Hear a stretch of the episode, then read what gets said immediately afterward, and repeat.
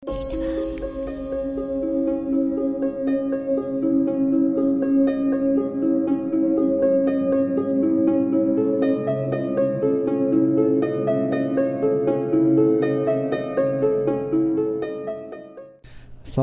warahmatullahi wabarakatuh. Salam sejahtera, Om Swastiastu Namo Buddhaya, salam kebajikan. Semoga kalian sehat selalu dan dilancarkan segala urusannya Seperti biasanya saya Denny dari Rumah Horor Indonesia akan membacakan sebuah kisah horor untuk kalian semua Dan kisah horor kali ini adalah Hantu penunggu rawa pengganggu pemancing Begini cerita lengkapnya Waktu kira-kira menunjukkan jam 1 siang. Rombongan pemancing mania sudah pada kumpul di rumahku semua. Memang seminggu sebelumnya kami punya rencana mau mancing di daerah Kilo 15, ya di pedalaman hutan, tempatnya lumayan jauh juga. Setelah semua anggota lengkap yaitu tujuh orang, mulailah kami berkemas-kemas untuk berangkat ke tempat tujuan. Kami berangkat dengan jalan kaki, soalnya daerah tujuan mancing kami itu tidak dapat dijangkau dengan kendaraan, dan itu juga mesti melewati hutan yang lebat. Sambil bercanda-canda, jalan kaki yang melelahkan itu terasa menyenangkan.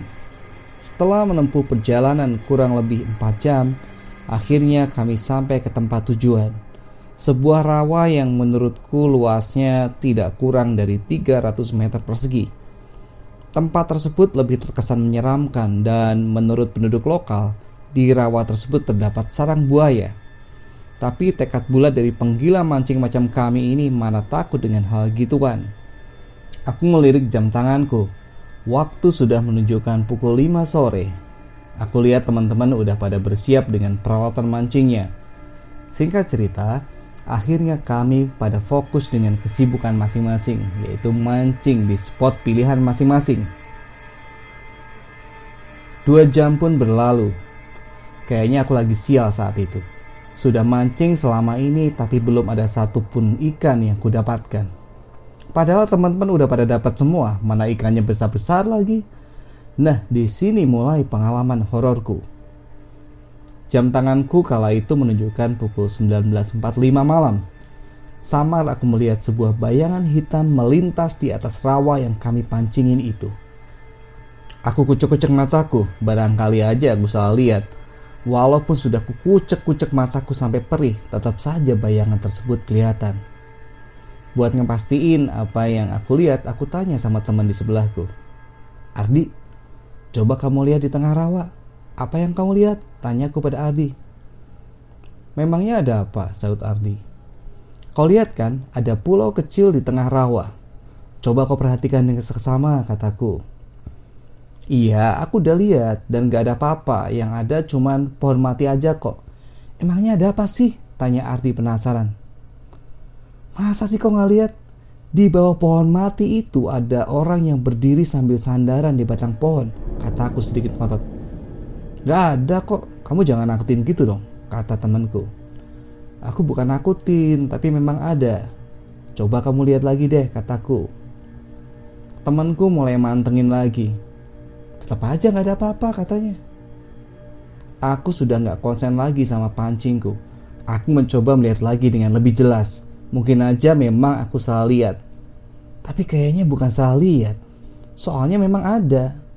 Setelah aku pantengin agak lama, tahu-tahu bayangan hitam itu melayang pergi ke arah hutan di seberang rawa dan menghilang di tengah gelapnya malam. Sumpah, pengen lari aku rasanya. Saking kaget bercampur takut sampai-sampai aku peluk temanku sebelah. Ada apa sih kamu? Kata temanku sambil bersungut-sungut. Bayangan tadi terbang ke hutan, Ar, kataku sambil gemetaran. Karena aku tadi sudah bilang kalau memang ada sesuatu di tengah rawa sambungku. Ah, kamu jangan bikin takut aku lah, kata Ardi yang mulai agak percaya dengan ceritaku. Sumpah Ar, buat apa aku bohong, elakku. Udah ah, jangan dibahas lagi. Kalau kau masih takut, gabung saja sama teman-teman yang lain, kata Ardi sambil menunjuk teman-teman yang lain. Enggak ah, di sini aja, jawabku. Akhirnya aku mulai sibuk dengan pancinganku lagi dan mulai lupa dengan hal tersebut. Tapi kayaknya hari itu aku emang lagi sial. Mancing udah sekitar 4 jam, gak ada satu ikan pun yang mau makan umpanku. Jangankan makan, nyentuh umpan pancingku pun enggak.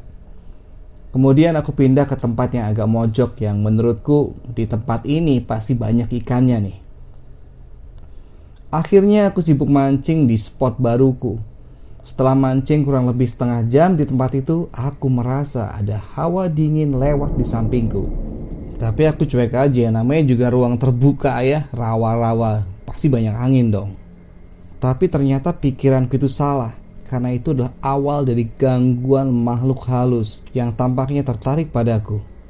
Agak lama, kira-kira 10 menitan setelah hawa dingin yang gak wajar itu lewat, berdiri sosok hitam dengan badan setengah.